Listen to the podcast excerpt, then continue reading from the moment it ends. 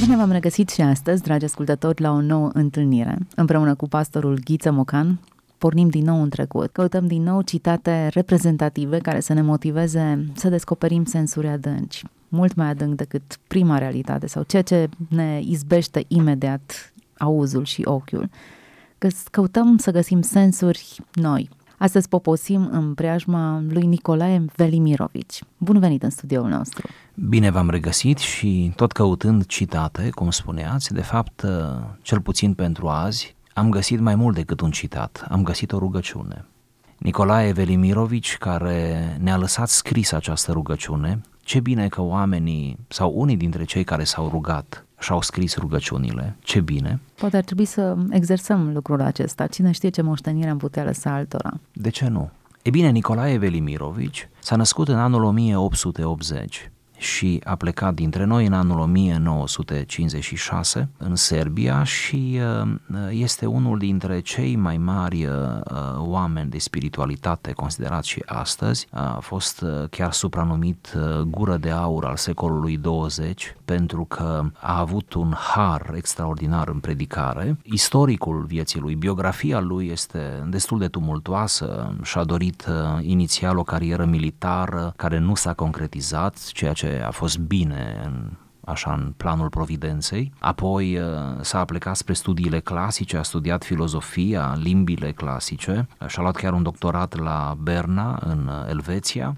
Nu uităm că este sârb de origine. Da, și uh, a intrat în contact cu marile minți uh, ale um, filozofiei și teologiei din uh, vremea aceea, pentru ca apoi să se implice tot mai uh, activ în uh, slujire, uh, s-a și călugărit de altfel, deci s-a retras din uh, viața aceasta obișnuită și a intrat în viața monahală și uh, a reușit să-și crească ucenici, dintre care ei înșiși ucenicii, cel puțin vreo doi sau trei au ajuns uh, celebri. Uh, el este așadar, acest Velimirovici, un uh, reper în uh, spiritualitatea sârbă și europeană la ora actuală. O parte din lucrările lui, mai ales colecțiile de predici, care sunt extrem de profunde, de adânci, au apărut și în uh, limba română. Pentru că e mai puțin obișnuit să vorbim într-o emisiune radio despre acea poruncă a Mântuitorului să ne iubim vrăjmașii și cum ne putem dovedi iubirea mai mult decât rugându-ne pentru ei, pentru că probabil, cum și eu am pățit și ascultătorii noștri poate au pățit, uneori ai uh, acest îndemn mai presus de fire de a te ruga pentru vrășmașii tăi, dar nu știi cum să te rogi, m-am gândit că n-ar fi rău să oferim un model de rugăciune pentru vrășmași. Velimirovici a avut de suferit pentru credință, a avut vrășmași reali, a suferit adversitate, a suferit invidia uneori a celor din jur și tocmai faptul că a avut vrășmași l-a condus la rugăciune și ce frumoasă și adâncă rugăciune. Rugăciunea este un adevărat miracol. Haideți să mergem spre acest text care e foarte profund și plin de savoare. Doamne, binecuvintează pe vrășmașii mei. Și eu îi binecuvintez și nu-i blestem. Vrășmașii m-au împins și mai mult spre tine, în brațele tale, mai mult decât prietenii. Aceștia m-au legat de pământ și mi-au răsturnat orice nădejde spre pământ. Vrășmașii m-au făcut străin față de împărățiile pământești și un locuitor netrebnic față de pământ. Precum o fiară prigonită, așa și eu, prigonit fiind în fața vrăjmașilor, am aflat un adăpost mai sigur, ascunzându-mă sub cortul tău, unde nici vrăjmașii, nici prietenii nu pot pierde sufletul meu. Doamne, binecuvintează pe vrăjmașii mei și eu îi binecuvintez și nu-i blestem. Ei au mărturisit în locul meu păcatele mele în fața lumii. Ei m-au biciuit când eu m-am cruțat de biciuire. Ei m-au chinuit atunci când eu am fugit de chinuri. Ei m-au hulit atunci când eu m-am măgulit pe mine însumi. Ei m-au scuipat atunci când eu m-am mândrit cu mine însumi. Când eu m-am făcut înțelept, ei m-au numit nebun. Când m-am făcut puternic, ei au râs de mine, ca de un pitic. Când am vrut să conduc pe oameni, ei m-au împins înapoi. Când m-am grăbit să mă îmbogățesc, ei m-au smucit înapoi cu mână de fier. Când m-am gândit să dorm liniștit, ei m-au trezit din somn. Când mi-am zidit casă pentru viață lungă și liniștită, ei au răsturnat-o și m-au izgonit afară. Într-adevăr, vrășmașii m-au dezlegat de lume și mi-au prelungit mâinile până la veșmântul tău. Binecuvintează, Doamne, pe vrășmașii mei. Binecuvintează-i și înmulțește. Asmute-i și mai mult împotriva mea, ca fuga mea spre tine să fie fără întoarcere, ca să se rupă nădejdea mea în oameni ca pânza de păianjen, ca smerenia să împărățească de plin în inima mea, ca inima mea să devină mormântul celor rele, ca toată comoara mea să o aduni în ceruri. Ah, de m-aș elibera odată de autoamăgire, care m-a încălcit într-o mreajă cumplită a vieții înșelătoare. Vrășmașii m-au învățat să știu ceea ce puțin știu în lume, că omul nu are pe pământ vrășmași afară de sine însuși. Doar acela urăște pe vrășmași care nu știe că vrăjmașii nu sunt vrăjmași, ci prieteni severi. De aceea, Doamne, binecuvintează pe prietenii și pe vrăjmașii mei. Sluga blestemă pe vrăjmași, căci nu știe, iar fiul îi binecuvintează, căci știe. Fiul știe că vrăjmașii nu pot să se atingă de viața lui. De aceea, el pășește liber între ei și se roagă lui Dumnezeu pentru aceștia.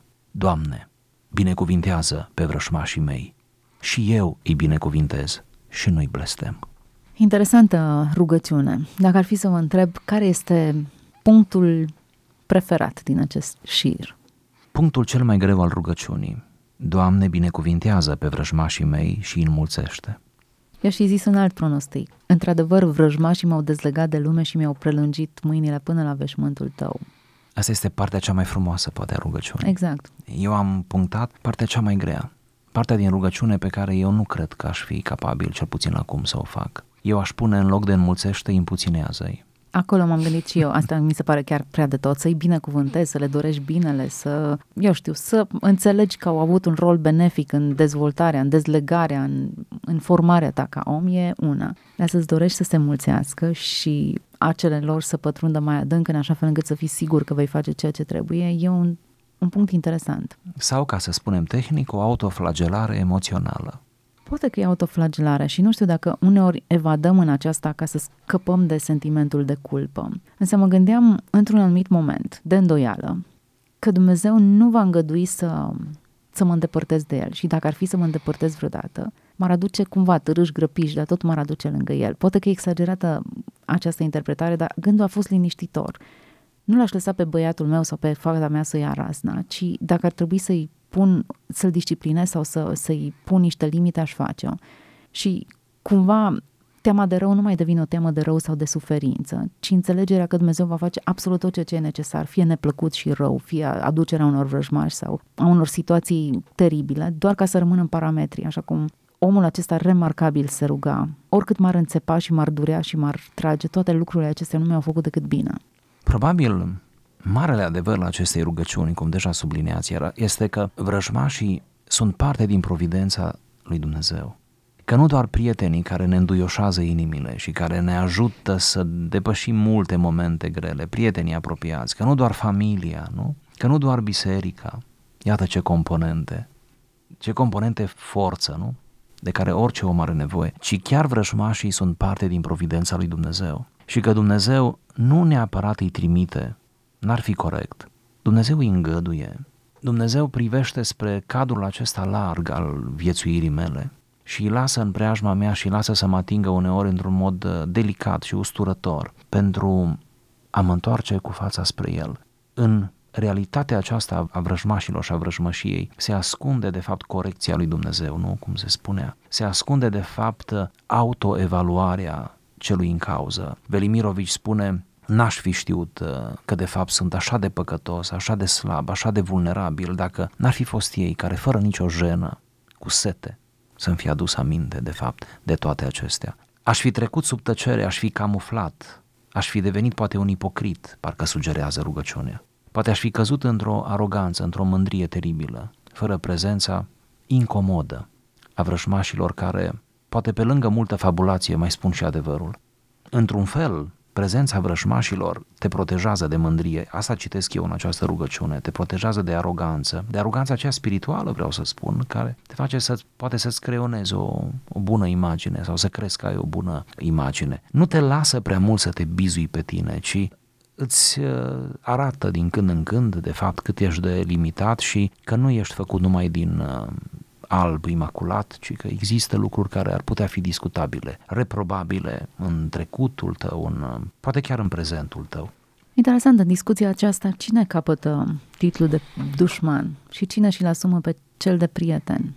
La un moment dat chiar îi pune în aceeași oală, pe același palier. Spre sfârșitul rugăciunii, foarte frumos, da? Velimirovici nici nu mai numește dușman. Spune să nici nu trebuie să-l numim vrăjmaș pe aceștia, pentru că vrăjmaș omul nu are decât pe unul singur, pe el exact. însuși. Și dacă nu merită numele de vrăjmaș, chiar vrăjmașii noștri, să-i facem prieteni și să-i numim, îmi place denumirea, prieteni severi, prieteni necruțători, prieteni fără inimă. El uh, plasează acest lucru în înțelegerea fiului, adică cel care deja înțelege locul și rolul lui în casă, da. citește diferit relațiile și Frumoasa le apreciază. antiteza finală între rob, slugă și fiu. Și fiu. Sluga blastă-mă, spune, blastă-mă. Nu Sluga înțelege. nu înțelege. Exact aici, nu înțelege. Tocmai să lecturezi astfel realitatea relațiilor tale îți dă un alt statut. Da, sluga nu are uh, viziunea de ansamblu, nu? Sluga nu are ieri și mâine, are numai azi, numai... Mă doare, acum. Da. Mai nedreptățit. Da, uh, sluga e repetitivă, nu? Sluga știe doar un singur lucru. Sluga, până la urmă, are o formă aceea uh, simplistă de egoism, se vede numai pe, pe ea, nu? Robul, sluga, fiul. Fiul are trecut, fiul are viitor, nu? Fiul are perspectivă, fiul are resursele, dispune de resurse, nu? Fiul e conștient de detalii pe care sluga nu le va ști niciodată. Cumva această rugăciune este o chemare înțeleaptă să trăim ca fii, nu ca slugi, nu ca robi. Și în același timp este o invitație la autenticitate. Cred că ține de un moment de iluminare, de revelație, să reușești să-ți privești relațiile sub spectrul acesta și în același timp să exclam de m-aș elibera odată de autoamăgire, așa cum Velimirovici o zice în acest text. Cel mai mare pericol până la urma urmei aici este să-i vezi pe ceilalți greșit în timp ce tu ești corect, să-i vezi pe ceilalți răi în timp ce tu ești bun, să-i vezi pe ceilalți pitici în timp ce tu te socotești uriaș, dacă folosim Și exact ca să nu ajungi aici, lui. Pentru asta s-au inventat vrășmașii. S-au inventat, e o formulă impersonală, reflexivă, în realitate au fost bine plasați și inventați cu intenție de către cineva.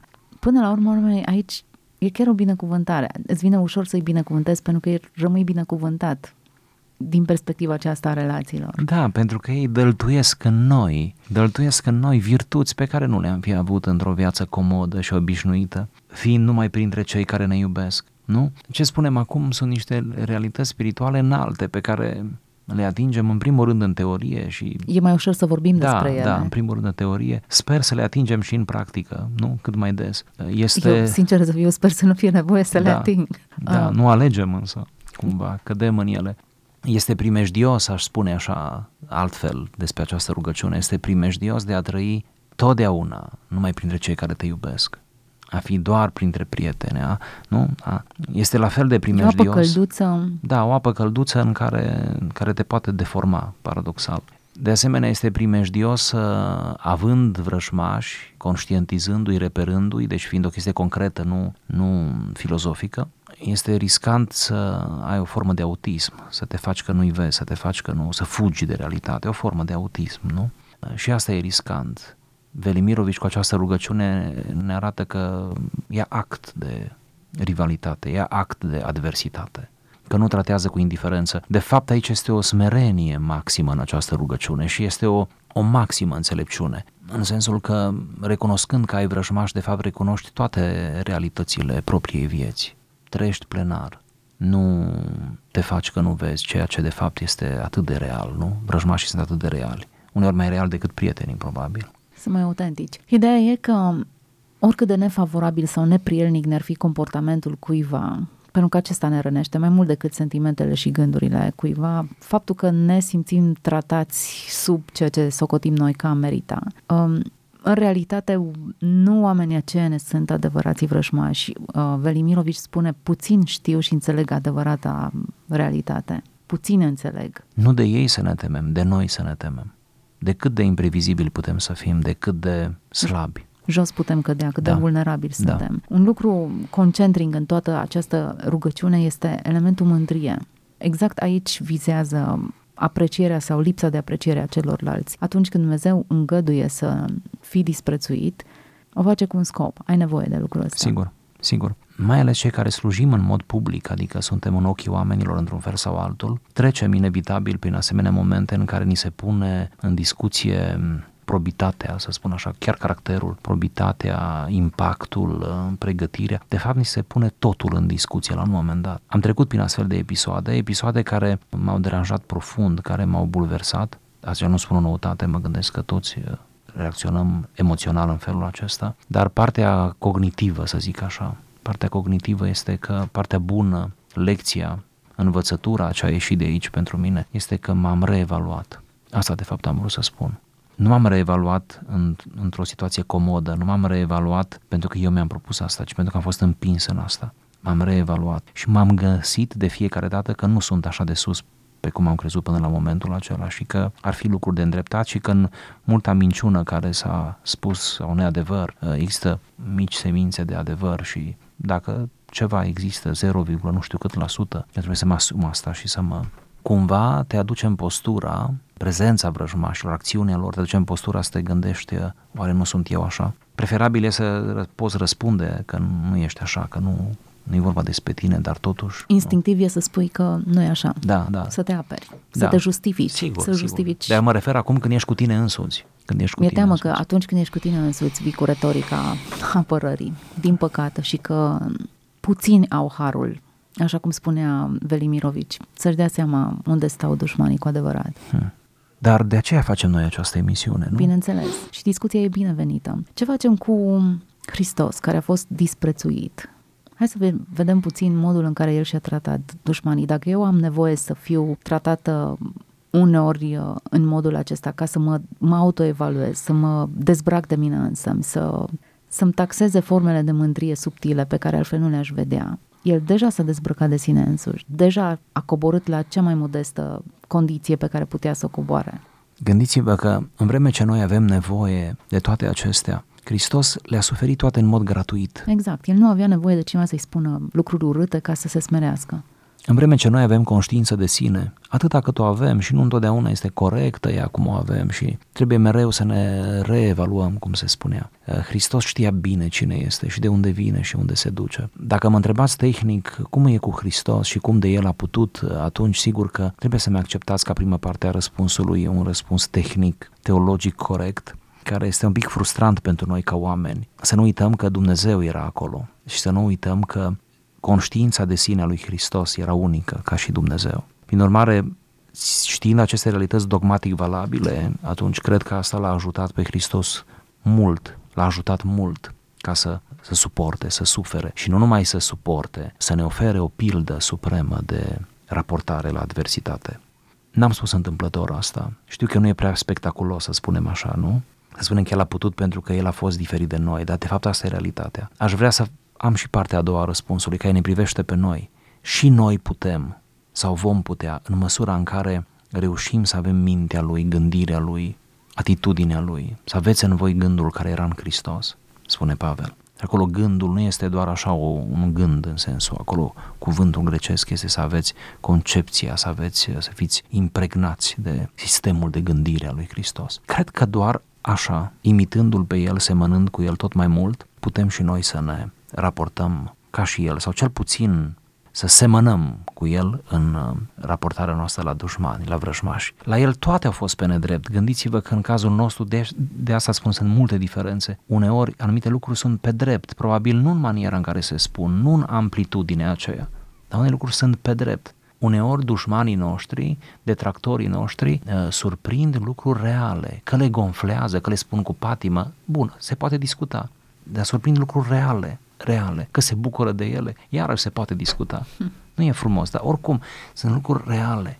Vă imaginați că noi nu ne putem compara cu Hristos în, în sensul tehnic al cuvântului. În vreme ce la el totul a fost ireal, n-a avut legătură cu realitatea. El a fost prost înțeles în adevăratul sens al cuvântului și noi suntem dar nu în adevăratul sens al cuvântului. Uneori suntem foarte lucid de bine analizați, nu? Și nu suntem prost înțeleși, ci din potrivă suntem mai bine decât ne-am înțelege noi pe noi înșine. M-au pus pe gânduri câteva afirmații legate de Hristos. Iisus, pentru că știa de unde vine, încotro merge, a luat ștergarul și a început să spele picioarele. Mai mult, de multe ori el folosește lucrul acesta pur și simplu avea o înțelegere dincolo de ceea ce se vedea imediat. De a putea să se smerească, să facă doar ce îi spunea tatăl sau să, în sensul nostru, să coboare la nivelul ăsta. Sigur, să aibă ceasul de, de său. Da, ceasul, să aibă exact. timpul său. Într-o, într-o supunere pe care noi, contemporanii, nu o înțelegem, pur și simplu nu o înțelegem și nu ne, nu, nu ne, nu ne însușim un astfel de Dar nici contemporanii lui Isus n-au înțeles-o. Ucenicii dau dovadă de multe ori de mirare și perplexitate în raport cu acțiunile lui Isus, cu vorbele lui cu răsturnările de situație, nu? Iisus înțelegea ceva ce noi nu înțelegem. Tocmai. Avea o perspectivă pe care noi nu, nu o pricepem, nu suntem în stare să o pricepem. De ce era în stare să-i binecuvânteze pe cei care îl scuipau, îl răstigneau, Evident. să se roage pentru Evident. ei? Înțelegea ceva, disprețuia rușinea pentru ceva ce vedea dincolo de, de ceea ce era atât de evident atunci. Cred că aceasta e mentalitatea, aceasta e gândul lui Hristos pe care ar trebui, omenește nu-l putem înțelege. E ceva dincolo de ceea ce omenește reușești să asimilezi. Dar e o imagine de ansamblu pe care doar fiul o poate avea și ne întoarcem la Velimirovici. E ceva ce ține de cât vezi, pur și simplu de cât vezi, de cât înțelegi, de cât ești da, luminat. Și ca să devenim mai aplicativi, în vreme ce Iisus, fiind Dumnezeu, știa dinainte că orice adversitate va avea urmare respectivă, va avea, nu?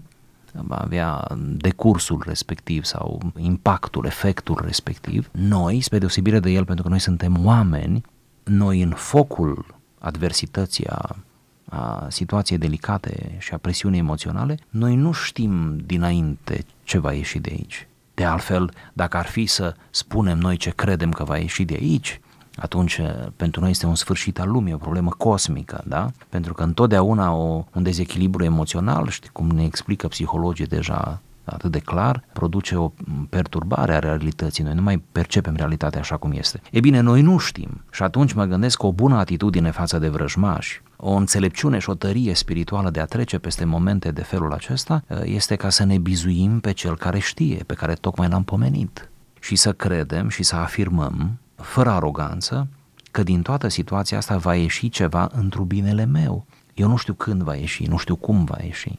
Dar uitați-vă la mari oameni ai spiritualității creștine, uitați-vă în mărturiile lor, în memoriile lor, vorbiți cu ei, fiecare generație are mari trăitori cu Dumnezeu și veți vedea cum toți au perceput așa și s-au încrezut într-o dezlegare a lucrurilor, într-o împlinire a lor.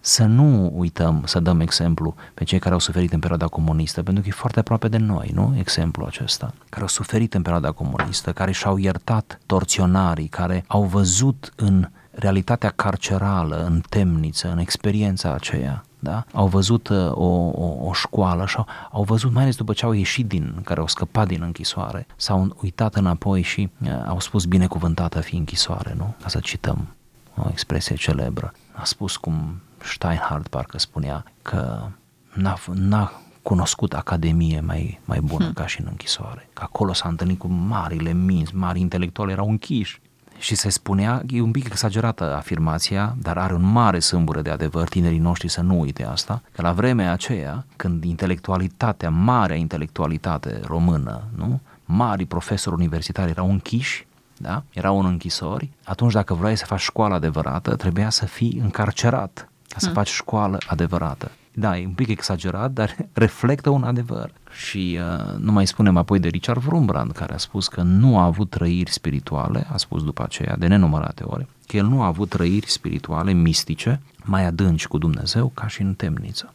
Și-a dorit temnița? Nu și-a dorit-o, nu? Dușmanii au devenit instrumente. Recent uh, am vorbit cu doi misionari din două țări musulmane arabe diferite, Pakistan și Egipt. Două cazuri de părinți care și-au îngropat copiii ca urmare a atentatelor teroriste, iar la înmormântarea copiilor lor au rostit un discurs public în care au spus dușmanilor mei, vreau să le spun atât, vă binecuvântez. Și nu vă blestem. Reacția a fost tulburătoare. Au fost pline bisericile, în ciuda atentatelor și a terorii risipite, au fost pline de musulmani.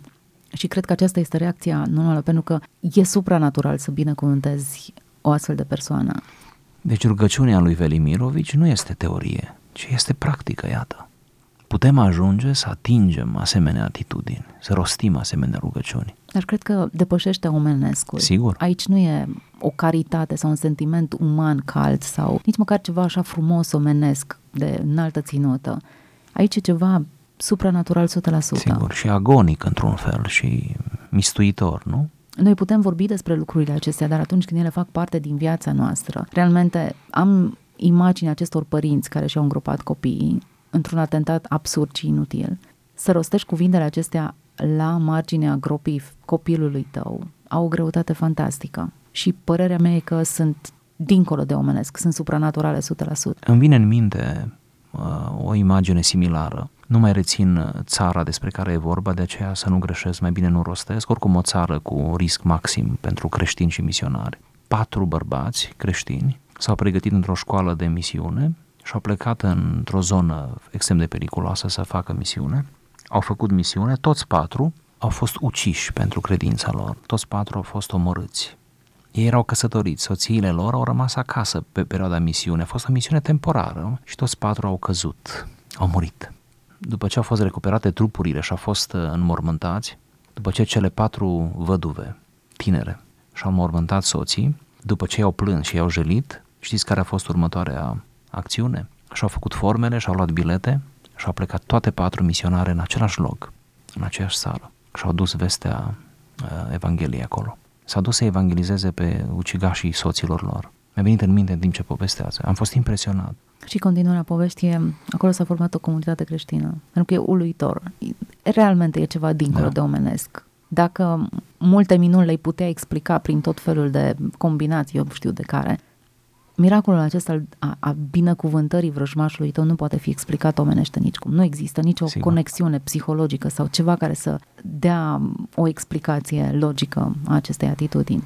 Poate cineva care ne ascultă, poate, se află tocmai într-o încleștare emoțională de felul acesta. Uh, nu putem să-i dorim decât să îl lase pe Dumnezeu să învingă prin el, în sensul acesta, binecuvântându-i pe vrăjmaș, eliberându-se de ură și uh, într-un fel, să permită lui Dumnezeu ca prin binecuvântarea brășmașilor lui să trăiască ceva supranatural. Că natural trăim în fiecare zi. Suntem sătui de noi înșine și de limitările noastre. Asta este o ocazie, o oportunitate nedorită, neplăcută, neprogramată, neprogramată, dar extrem de nimerită pentru ca supranaturalul să se vadă, să iasă la iveală. Ne oprim astăzi aici, în această încleștare din discuția despre dușmani, din care sper că am avut toți de câștigat, noi și cei care au urmărit discuția noastră. Am vorbit despre o rugăciune rostită de Nicolae Velimirovici, o binecuvântare pentru vrăjmași. Fie ca această binecuvântare să ne urmărească pe toți.